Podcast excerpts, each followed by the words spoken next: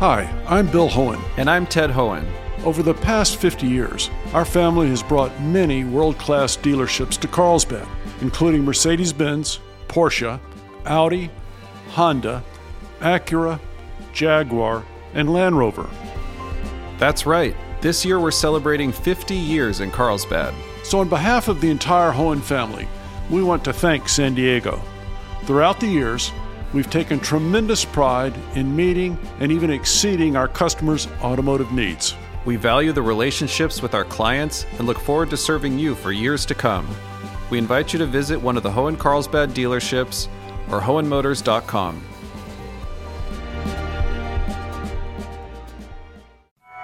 Mayor Gloria talks about his new budget priorities for the city. This is the largest infrastructure investment in our city's history. I'm Jade Hindman. Maureen Cavanaugh is off. This is KPBS Midday Edition.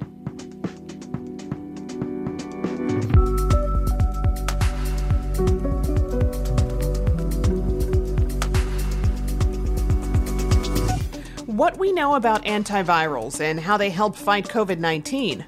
Paxlovid's about 89% reduction in hospitalization and death. The monoclonal antibodies traditionally have been around 80, 85% effective in preventing hospitalization and death.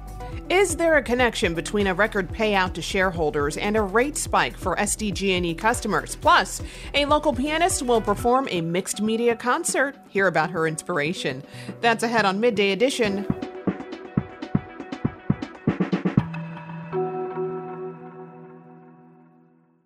KPBS On Demand is supported by UC San Diego Osher Lifelong Learning Institute, hosting an open house to learn about the upcoming classes and seminars, member benefits, and meet the volunteer leadership team. Saturday, March 30th. Registration at extendedstudies.ucsd.edu/olli.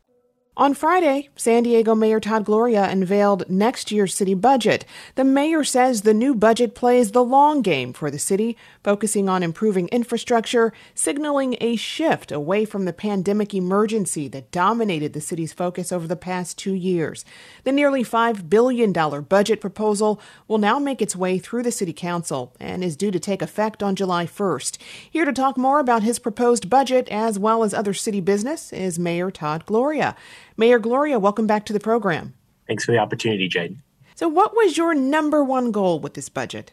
To maintain fiscal stability for the city while transitioning to a period of hopefully long term growth and improvements that San Diegans can see, touch, and feel in their neighborhoods.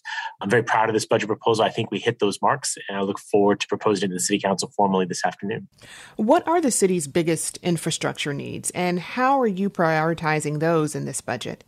Well, they're the ones that San Diego has talked to me the most about, which are streets and roads. And there's a substantial increase in road repair funding this budget, 27 million, taking us to a total of 77 million for the fiscal year.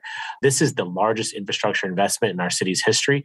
Uh, and we're trying to have that reflected in our roads, where again, San Diego has talked to me the most about that asset class. But Jade, the area that concerns me the most is stormwater.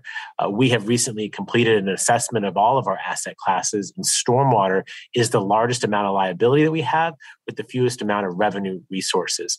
Uh, we have been successful in competing and receiving an over $300 million federal low interest loan that can help jumpstart some of our stormwater programs. Uh, but we have a lot more work to do in this space to ensure not only do we prevent neighborhood flooding, but that we also maintain the cleanliness uh, of our beaches and bays. You've made alleviating homelessness and increasing housing major priorities. How does this budget reflect that? This represents a substantial increase in the city's commitment to homeless solutions and strategies. It's a $13 million increase, taking the city's commitment uh, from the general fund of $63 million. What that will do is allow us to uh, increase the amount of coordinated street outreach that we perform grow the number of shelter beds by hundreds across the city and increase the amount of permanent supportive housing that we know ends homelessness for good.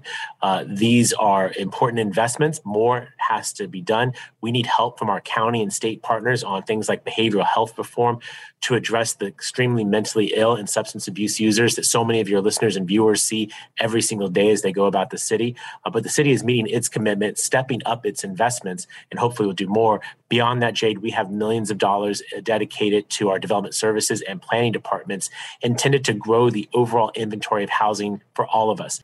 And why was it necessary to use leftover money from federal emergency funds for this budget uh, when the city has seen a significant rise in tax income?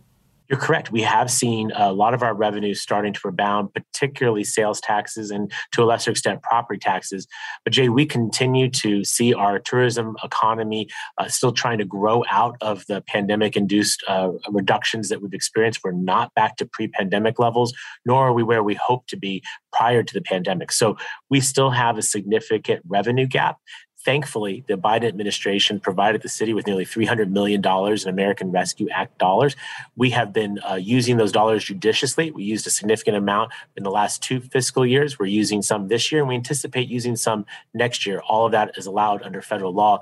And what that does is give our revenues time to get caught back up again from pre pandemic uh, reductions and uh, allow us to maintain service levels. You know, there's a lot of service level increases in this budget, and it's made possible because of the generosity of our federal partners who know that cities like San Diego's were hard hit by the pandemic and still need some time to uh, climb out of that pandemic induced recessionary hole.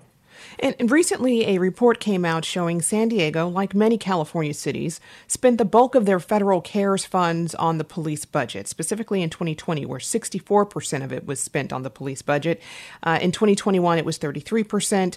Um, what's your response to that, and how is the city prioritizing police spending in your new budget compared to mental health resources and housing, to name a few things? Well, first off, it's an illogical uh, allocation of dollars. Jay, the number one thing the city does is keep its residents safe. A large share of our budget goes to that. And so when you saw the reductions during the pandemic, it only makes logical sense that we would take rescue dollars and apply them towards those holes in our budget. And Jay, look at what's going on on our streets today. You see a proliferation of guns, in particular ghost guns, rising gang violence, things that are causing our crime rate to increase. It would be irresponsible to leave our public safety departments underfunded. And so we would use our rescue uh, and relief dollars from the federal government to fill in those holes. This proposed budget that I'm introducing to the City Council today fully funds our public safety departments and envisions providing additional uh, salary increases to attract and retain qualified individuals to work in our police department, our fire department, and our lifeguard service. We also see, again, homelessness, mental health issues, income inequality. We see all of those things taking place on the streets of San Diego. So, again, how do you prioritize police spending over those issues? Well, Jake, first off, those issues and those ills that you mentioned are not unique to the city of San Diego. The income inequality gap, the rising mental health crisis, uh, our rising homelessness crisis, these are not unique to San Diego nor to California. We're seeing this across the country. With regard to mental health, you know, that has historically been the responsibility of the county and the state and federal government. The city doesn't have a mental health department, but that has not prevented us from making major investments in homelessness solutions and strategies. You see us standing up uh, things like a coordinated street outreach where we have social workers paid by the city of San Diego to go out and interact on a daily basis with our homeless population, partnering with the county of San Diego to divert 911 calls from a police dispatch response to one that involves uh, clinical social workers. We're working in that space. But Jade, there is increase in violent crime that is disturbing across this country, and San Diego is not immune from that. We have to have enough police officers to respond to the kinds of calls that we're getting. Aside from the budget, a new two part plan to bring transit to the airport was announced last week. This is something residents have long wanted. Uh, why do you think there's political will to try to get this done now? I think that's a great way to frame it because it is about will. It isn't as though our trolley doesn't go next to our airport. It already does. It just doesn't connect to it, and therefore is not a convenient way for many San Diegans and travelers to our community uh, to use to get to the airport. Uh, but the will is what's different. What you see is new leadership at the head of Sandag, at MTS, at the Port of San Diego, at the City of San Diego, and I think that all of us recognize that this is a, really a no-brainer. This is something that big cities typically have, and for whatever reason, we have not. Uh, I think that this uh, unprecedented alignment in terms of priorities uh, and vision uh, is there. Uh, there's some work that we have to do with regard to the details on that. Um, but what we're doing with last week's announcement is being very transparent with the public that they will start seeing uh, environmental impact reports being commissioned, contracts being let out to get this done. this is something we've discussed endlessly for a very long period of time and have not been able to get done. I like to call that a San Diego special. The time is to now is to put that behind us actually build this and make that connection, we have to be able to make transit and other forms of non car based uh, mobility more viable to San Diegans. Do you think paying for this transit extension will require a voter tax initiative? And do you think voters want this enough to support it? Well, it remains to be seen how we'll finance it. What we know is that the airport authority already has hundreds of millions of dollars available to actually make this project work. We have some local funds existing and the ability to ask our federal government for a portion of the bipartisan infrastructure bill. So there are a lot of options. It may require additional resources. And if that's the case, we will um, make our case to the public. What I know, Jade, is that uh, San Diegans are very passionate about this subject. It is something that I'm asked about continuously when I'm out in the community. People just just see it. They see the trolley is right there. They see the airport is right there. And they just don't understand why they don't connect. I agree with them. As you mentioned, automobiles are a major contributor to greenhouse gas emissions. Recently, advisory bike lanes meant to provide safer roads for bicyclists have been put on hold after pushback from residents in Mira Mesa. Were you surprised by the reaction? No, because when you don't tell the public what you're doing, uh, that's an understandable reaction, the anger and frustration that they expressed. And the city didn't get it right, which is precisely why I said, we're going to fix it. And, you know, I regret what happened there. Uh, this introduction of bike lanes in communities can sometimes be controversial. I think generally where we've installed them, it has led to some period of questioning on the front end, but ultimately is embraced and then well used. Um, and we have to do more of that. In the case of Gold Coast Drive in Mira Mesa, the community outreach was not there, the education of the neighborhood was not there, and therefore those bike lanes are no longer there going forward. Uh, we certainly will see more bike lanes in the city of all varying types uh, and versions, perhaps some that we had not seen before in our city. But what will happen differently is that we will do the work of going to the community and explaining to them what's coming, provide them the opportunity for input, and then try and figure out how to do this in the best, most cost effective way. We missed that mark in Mira Mesa. That's on us, uh, but I've owned that mistake. Uh, we have corrected it, and now we're moving forward. Earlier today, you announced Andrea O'Hara as the first executive director for the new Office of Child and Youth Success.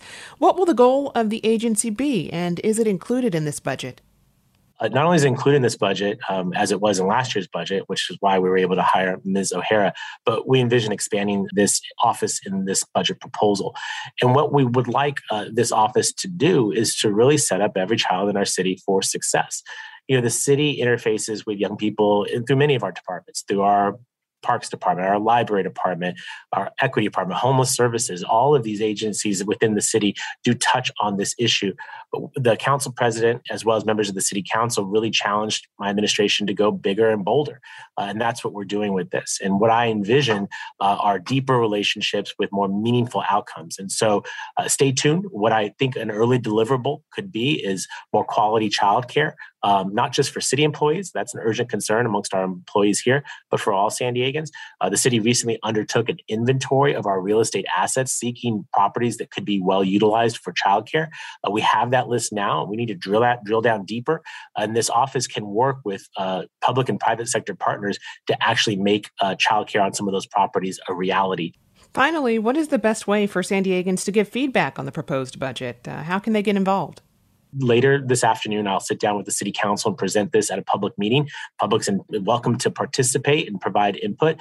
And then the council will meet in May uh, for a week long series of meetings on each individual department. Again, public is welcome to provide input and as well as to speak with their council members. Each of the council members, I believe, are doing outreach events in their districts, and they're always welcome to contact my office directly. This is the most important thing we do all year as we figure out how to uh, spend the billions of dollars that are entrusted to us. We want to make sure that every nickel has meaning and impact in the neighborhoods of the city. So I welcome that public input, whether it is at a public city council meeting, at one of our town halls or workshops, or directly contacting our office through phone or email. I've been speaking with San Diego Mayor Todd Gloria. Mayor Gloria, thank you so much for joining us. Thank you, Jade.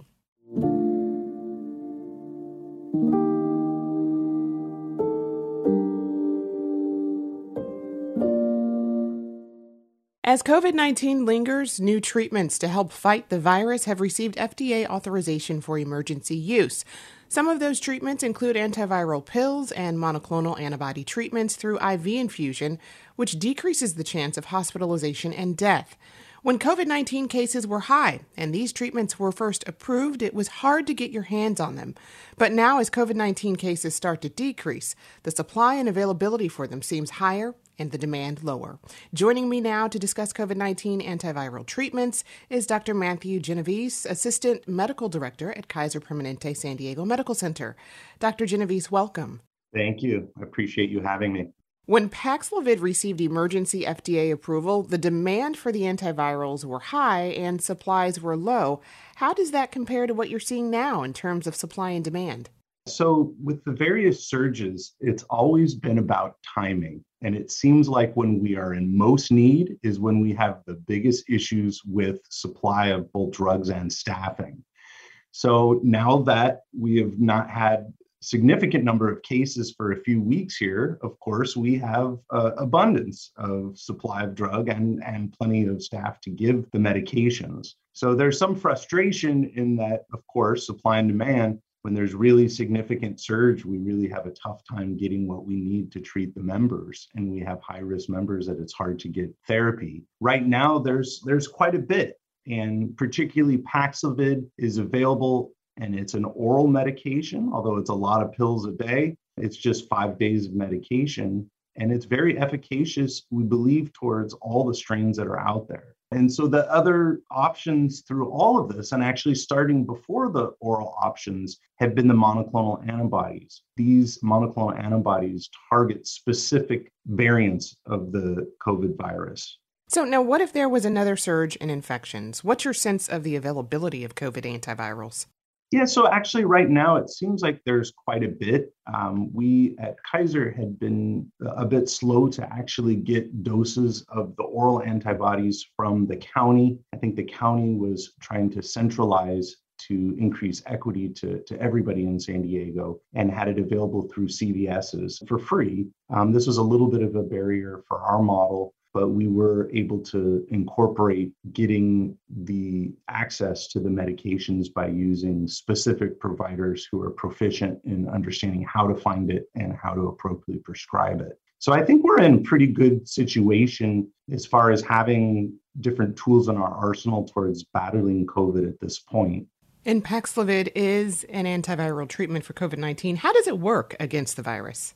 Yeah, so interestingly, and I think this is one reason that Paxlovid's been kind of welcomed with open arms, particularly from infectious disease doctors, is it's very similar to the antivirals we use in HIV. It's actually a combination of two protease inhibitors, and one of them is actually effective versus the virus, and then the other, ritonavir, is an kind of an old school HIV medication that's actually used just to prolong the effective parts half-life. So we sort of cheat to keep the the one that's truly effective versus COVID in the body longer by giving it with another antiviral. One of the big issues with Paxlovid is that there's a fairly high number of drug-drug interactions. And, you know, as you might suspect, lots of the patients who are at higher risk warranting this treatment will be on some of these medications. Sometimes you can stop them or hold them, but other times that's a contraindication towards giving Paxlovid. Paxlovid is not the only antiviral treatment for COVID, as we've mentioned here. What are some of the others, and how effective have antivirals been against COVID 19 over the past few years? So, yeah, Paxlovid's about 89% reduction in hospitalization and death. The monoclonal antibodies traditionally have been around 80, 85% effective in preventing hospitalization and death, which we've really latched onto um, through Kaiser and have infused for for a long time, you know, probably close to 1,500 patients. Remdesivir, a more um, typical antiviral drug, is at 87% reduction um, per the Pine Tree study in hospitalization death. So those all we're talking greater than 80%, and then you get to molnupiravir, and the the follow-up study by the manufacturer was 30%. So again, that one was kind of a distance fourth. The caveat is as we've had to switch from our monoclonal antibody sotrovimab to bebtelovimab due to the BA.2, we have some concerns about efficacy, and it really doesn't have the track record or proven efficacy as the previous monoclonal antibodies did. So right now, Paxlovid is is looking to be the best option if you are able to receive it. Can anyone who tests positive for COVID 19 or has symptoms walk into a hospital or pharmacy and get an antiviral treatment? Yeah, so still, these medications are actually really reserved more for people who are at higher risk of progressing. And I'd also like to say, I wouldn't really want anybody to walk in if they're COVID positive. Um, we try to do everything telephonically in this age of virtual care and keep them out, if possible, of pharmacies and hospitals and clinics. But having said that, it's really for people who are greater than 65 or less than 65 with risk factors. And there's quite a few risk factors. So, actually, a fair number of people actually would qualify COVID positive people, um, immunocompromised, cancer, stroke, kidney disease, lung disease, liver disease, diabetes, um, heart conditions, um, obesity, pregnancy, smoking, current, former, tuberculosis, and even mental health disorders. So, you know, a BMI of greater than 30 is is a good portion of our population, and and those typically would qualify. I also think vaccination status and booster status is important. If you're fully vaccinated, boosted, and not particularly high risk, I, I don't think these are really appropriate for you. But if you have risk factors and or you're not vaccinated or, or even boosted, I think I would strive to to get therapy. What are the side effects of these therapies? Most of the medications are tolerated pretty well. For instance, the monoclonal antibodies, we've had very few reactions. Uh, we've had no significant complications. And a lot of times, since it is an infusion, those patients are coming in. And then um, if they do end up in the ER, it's usually even before we've infused them. So, flushing, typically minor reactions or mild allergic reactions are the most common. Otherwise, they tend to be tolerated quite well. And I think the symptom reduction that you would experience due to suppressing the, the virus is, is more substantial than, than side effects would be. I've been speaking with Dr. Matthew Genovese, Assistant Medical Director at Kaiser Permanente San Diego Medical Center. Dr. Genovese, thank you so much for joining us. Absolutely. Thank you. I appreciate it.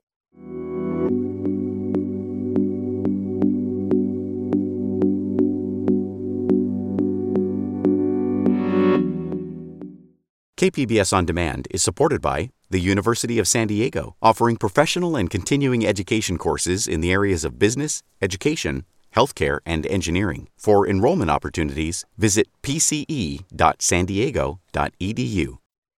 You're listening to KPBS Midday Edition. I'm Jade Hindman. Maureen Cavanaugh is off. On Friday, Sempra Energy, the parent company of San Diego Gas and Electric, paid out its highest profits ever to its investors. Some SDG&E ratepayers might be wondering if there's a connection to the massive spike in bills they've paid in recent months. San Diego ratepayers shoulder the highest per unit electricity prices in the country. Joining me now to talk about this is iNews source reporter Camille Von Kaenel. Camille, welcome back to the program. Hi, thank you. So let's get right to it. Is there a direct connection between Sempra's record payout to shareholders and the massive spike in bills to SDG&E ratepayers? So I wouldn't say it's a direct connection. This payout was first announced in February and it actually is it was set because Sempra, the company that owns SDG&E, had a really good 2021 and a really good uh, fourth quarter in 2021. So the, the larger context here is that Sempra has been doing very well financially for years. In fact, this is the 12th consecutive year that it is increasing its quarterly payout to investors. Uh, but as you report, Sempra investors just got record profits. What's the connection between what the company charges ratepayers and the company's profits? Yeah, so the the utilities set their rates and their profit margin in this complex negotiation with the Utilities Commission, which is a state body that oversees utilities. So these are complex negotiations with the Utilities Commission, and advocates can weigh in. Ultimately, the decisions regarding rates and the company's profit margin are at the discretion of the company and the Utilities Commission. Um, the the connection with Sempra is that SDG&E is Sempra's biggest subsidiary, so it produces the most earnings for Sempra. Uh, what does the company say is the reason it's doing so well financially? Right. So Sempra has a few subsidiaries, including SDG&E. It has a utility in Texas that did very well in 2021, and it has a subsidiary focused on infrastructure that also did very well in 2021. Um, these com- these subsidiaries provided more earnings than expected for the, for the company. And Jeffrey Martin, who's the who's Sempra's CEO, told investors in a February earnings call that the company had a long-standing commitment to return those earnings and that value to shareholders. What do consumer advocates have to say about SDG&E's rate and its profit margin? Yeah, so I talked to Edward Lopez of the Util- Utility Consumers Action Network, and he told me that those profits um, that Sempra and SDG&E are benefiting from are born on the backs of utility customers in San Diego, and he's he's trying to get the Utilities Commission to lower SDG&E's profit margin, and he's gearing up for SDG&E to negotiate its rates for the next three years or so in a state mandated proceeding at the Utilities Commission um, coming up this spring. And remind us why SDG&E said its rates increased so much earlier this year. Sure. So there was a, a scheduled 11% increase in rates in January. And then um, SDG&E executives told my coworker that with inflation and an unusual spike in the cost of natural gas, people saw additional spikes beyond that. And some residents and business owners told my coworker that they've seen their bills even tripled. So there are these really huge, huge spikes. Uh, what has Sempra or SDG&E said it is doing to help ease the financial burden for customers paying so much for gas and electricity? Yeah, I asked this question exactly to Sempra, and a spokesperson did not address it. She did say that the company's investments are geared towards customers. So um, there's investments in wildfire safety, like putting the lines underground. Those add costs to customers. Um, SDG&E has a few programs to help consumers lower their bills. Um, they're based on your income level or um, outstanding debt, medical needs. There's a few kind of bill relief programs available, and we have a list at inewsource.org. What do we know at this point about whether SDG&E customers will continue to see the same rates for energy use here? Yeah, the consumer advocate I spoke to said that he he doesn't recall there ever being a rate decrease in the San Diego region. So, um, you know, this is kind of the trend we're dealing with now. The rates for the next few years are going to be set at the Utilities Commission this year, starting in May. Um, so we'll have to keep an eye on on that proceeding to see what what exactly we're dealing with. It's called a general rate case. I've been speaking to iNewsSource reporter Camille Von Kaenel. Camille, thank you so much for joining us. Thank you.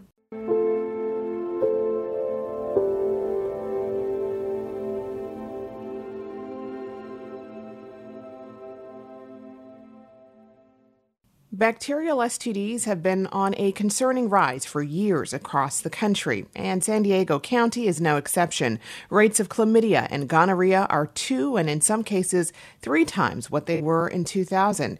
And syphilis has seen an even greater resurgence. Here's iNewsSource reporter Jake Harper.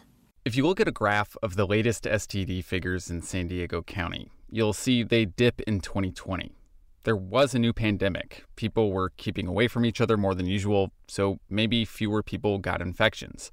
But Dr. Winston Tilghman, who manages STD prevention for the county, says those numbers are probably a fluke. I don't think that's indicative of the long term trends that we can expect. Remember, clinics closed or reduced outpatient services in 2020. People didn't go to the doctor as much. And doctors may have written prescriptions to treat STDs without actually ordering lab tests, which is how the county tracks STDs. So I imagine that the numbers in 2020 are related to decreased testing. So it probably underestimates the actual burden of STIs in 2020. When the 2021 data is released, Tilghman expects those numbers to return to pre COVID levels. Amid these historically high rates of STDs, some people are at greater risk than others. People of color, men who have sex with men, and transgender women are all more likely to contract these infections. Eric Walsh Buhi, a researcher at San Diego State University, says those disparities are due to social determinants of health. Social determinants of health are those things that help keep you healthy or make you sick. Things like poverty, substance abuse, lack of access to health care, health insurance, as well as things like housing, housing discrimination. Given the rising STD rates, Walsh Buhi called for more public health funding. San Diego County has seen an increase in funding in recent years, but so far it hasn't stopped the growth. Meanwhile, nationwide, these diseases cost billions of dollars a year, while public health funding for STDs hasn't substantially changed. Walsh Buhi says that's partly because of stigma. That's another thing we need to be fighting is that stigma of even talking about it and making it a public health priority. HIV shows a different trend.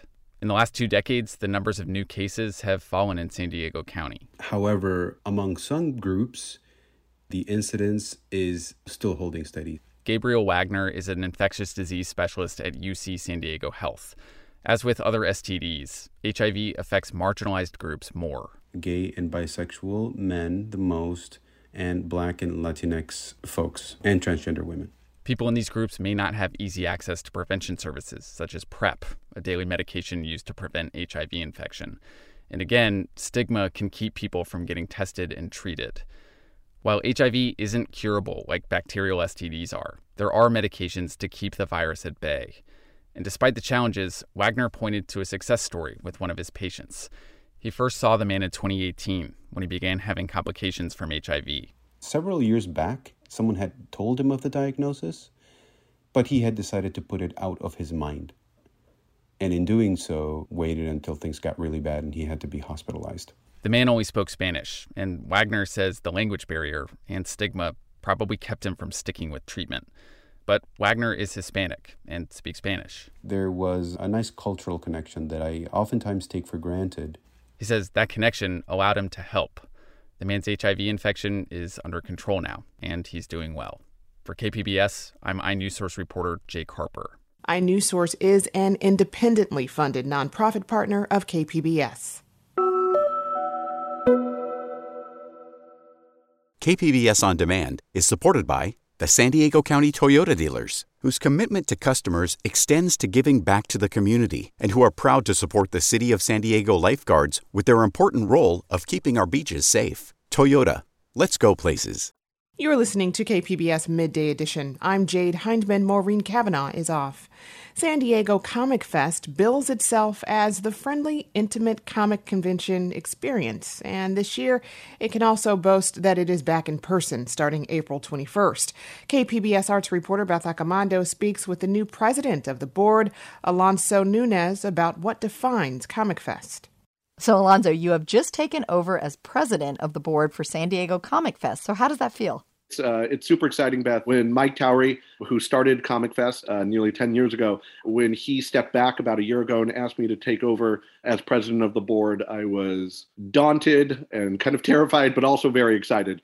You know, Comic Fest is really run by a, a group of people. It takes a village, as it were, and we have so many amazing volunteers and I'm just I'm happy to to be involved and, and to help keep it going. And Comic Fest describes itself as the friendly, intimate comic convention experience. So what does that mean in practical terms for people attending? So anyone attending Comic Fest is going to if they remember the old heady days of San Diego Comic Con when you could buy a ticket the day of or even a week out, it is very much that experience. And if you've never been to a comic convention, what you're going to get is just a really ground level, intimate experience where you get to meet professionals, you get to meet a lot of legends, you get to meet journalists, all these really exciting people in just a really accessible way. They're all just hanging out, eager to talk. It's very, very low pressure. You know, none of these stories of people sitting overnight waiting for a spot in a panel. Super, super fun very low key and yet full of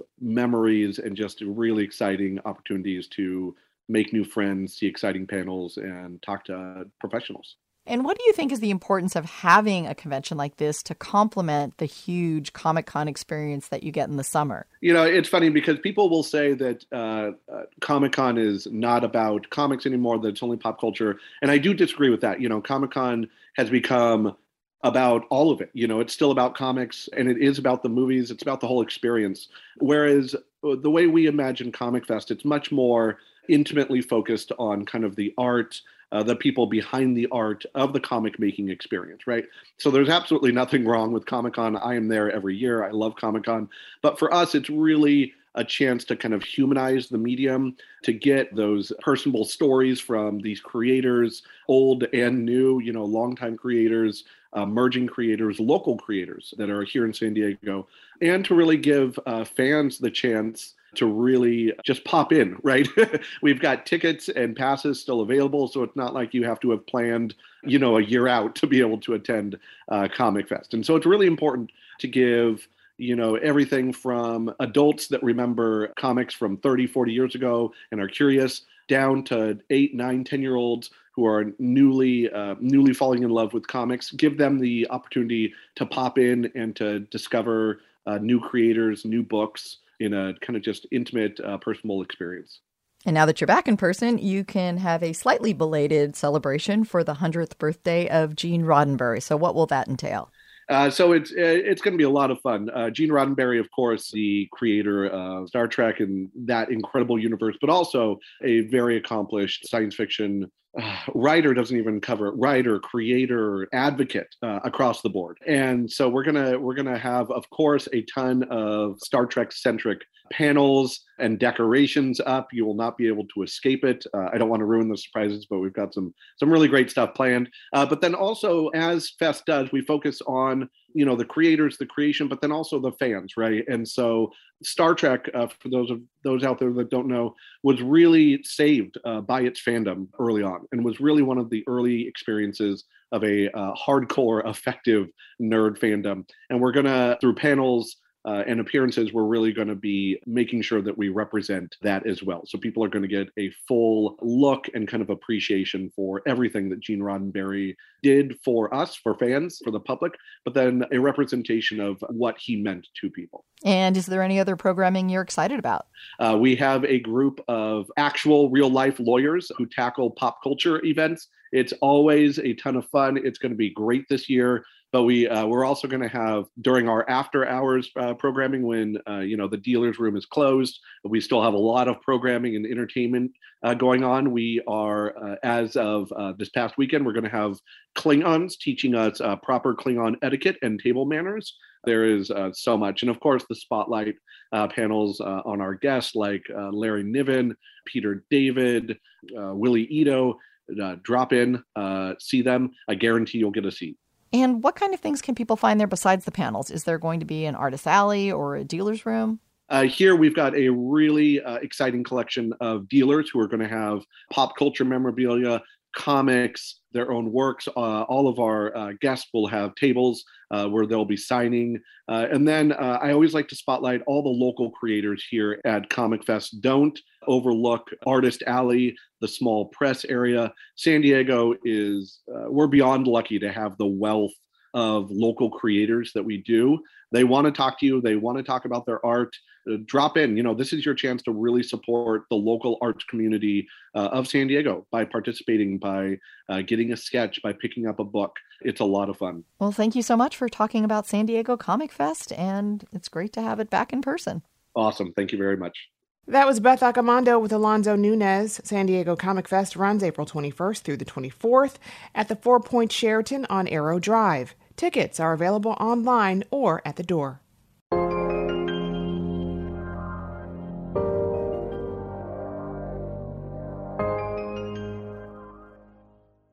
Award winning local pianist Ji Yoon Kim is debuting a mixed media concert to coincide with the release of her new album.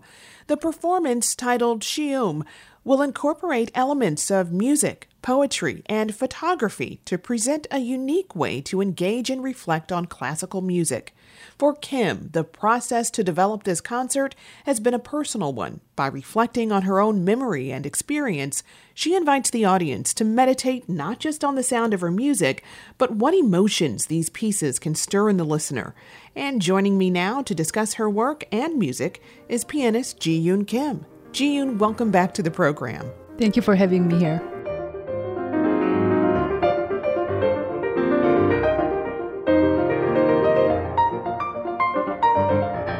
So, this upcoming concert shares the same name as your new album, also called Shium. What does that word mean literally, and why did you choose it as a title? Is a word that I made up from existing Korean syllables. Shi is poetry, and um is the first part of umak, which means music. I had a vision of combining these two art forms in this project. To me, music is a poetry with notes. Poetry is music with words. So, and being a Korean who live in America, I wanted to represent half and half of my persona. I'm between somewhere American and Korean, and I wanted to kind of share that part of me being Korean who does also classical music.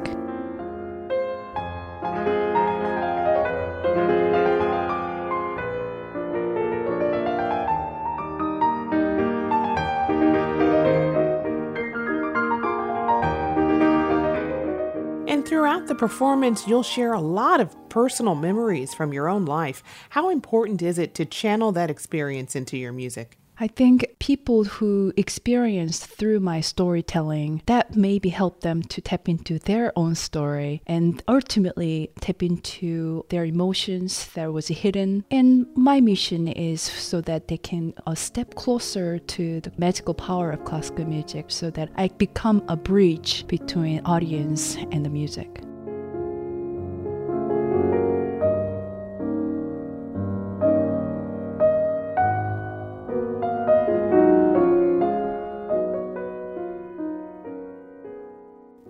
Did you develop this idea to blend music, poetry, and photography for this performance? Black and white photography was the final element to be worked into the concert. And this particular photography has so, so much a poetic expression of it. And also, it's a film photography by uh, dear friend Alan Brown, who was taken around 1980s and 90s. And he would go to the same spot in a nature for multiple times to get one perfect shot and go into a dark room and develop from the negatives. I find this kind of slow process of film photography before the digital camera era resembles my process of preparing a concert or creating a poetry. So I wanted to bring all these elements just so that it helped people to get into music.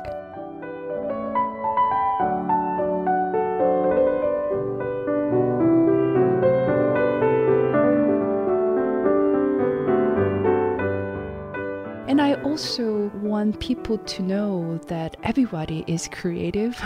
you just have to tap into it. And by me sharing my process and help them to start writing or start to think of this music in a different way or deeper level, maybe they can also be creative.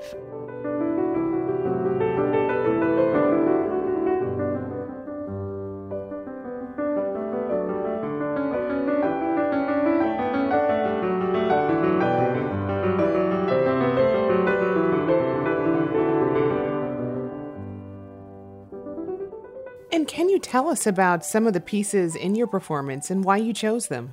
Selecting repertoire is art of itself. I find that pieces come to me, then I choose them. And some of the pieces that I always wanted to play, some of the Scarlatti sonatas, for example, to me, Beethoven sonatas is more like novel, but Scarlatti sonatas is more like poetry. It has a succinct expression. And when I think of this concept of, ah, I wanted to really combine poetry with music, these pieces just came to me out of nowhere, one by one. And I feel like it's, it's not me choosing it, but pieces knock on my door.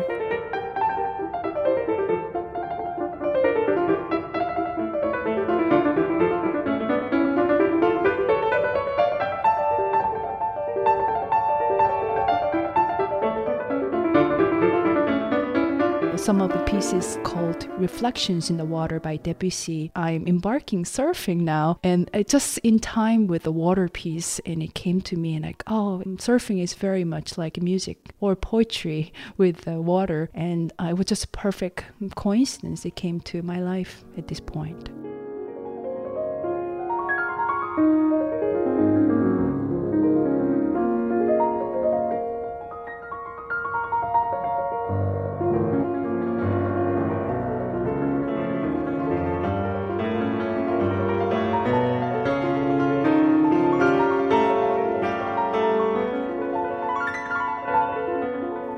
Inspires you to play this music? My mission is to be a missionary of a classical piano, classical music. I find that I receive so much from music and I I want people to discover in the music the way I receive the strength from the music. To that point, do you think this mixed format of your performance can help make classical music more accessible to a modern audience? I believe music can speak for itself without any elements. I really strongly believe that. However, I think people still need some kind of context. I don't change the music itself. I still would play Beethoven sonatas, Scarlatti, and Chopin, but I changed the outfit to be modern outfit by bringing a little bit different elements or storytelling. It's a little more contemporary so that people find it more familiar.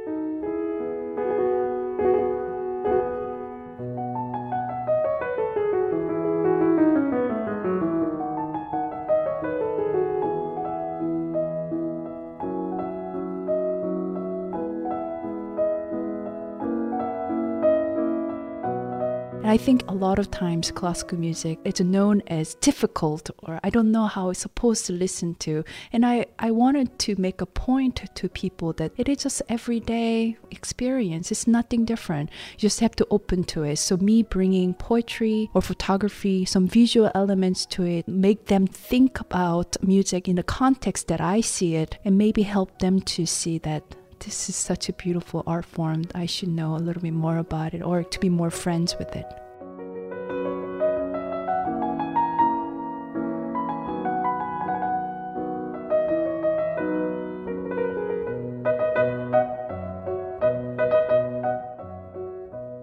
And before we go, we'd like to end with a reading of one of the poems featured in your concert, spoken first in Korean and then in English. This is a poetry called Happiness by Korean poet Taejuna.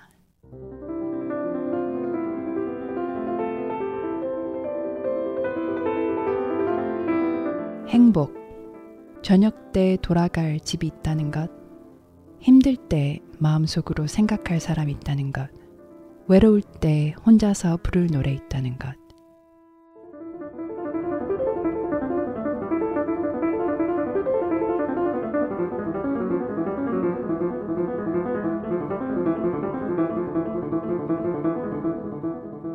Having a home to return to in the evening, having someone to think about at hard times, having a song to sing when I'm lonely.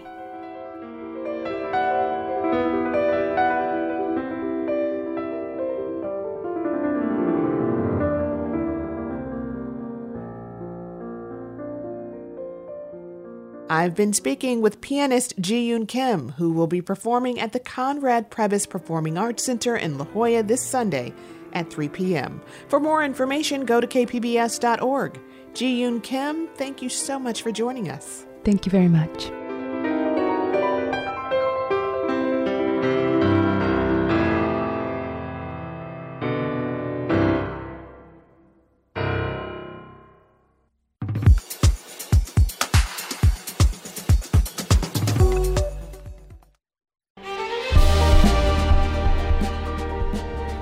I'm Bill Hoehn. And I'm Ted Hoehn. Over the past 50 years, our family has brought many world class dealerships to Carlsbad, including Mercedes Benz, Porsche, Audi, Honda, Acura, Jaguar, and Land Rover. That's right. This year we're celebrating 50 years in Carlsbad. So, on behalf of the entire Hoehn family, we want to thank San Diego. Throughout the years, we've taken tremendous pride in meeting and even exceeding our customers' automotive needs. We value the relationships with our clients and look forward to serving you for years to come. We invite you to visit one of the Hoehn Carlsbad dealerships or Hoehnmotors.com.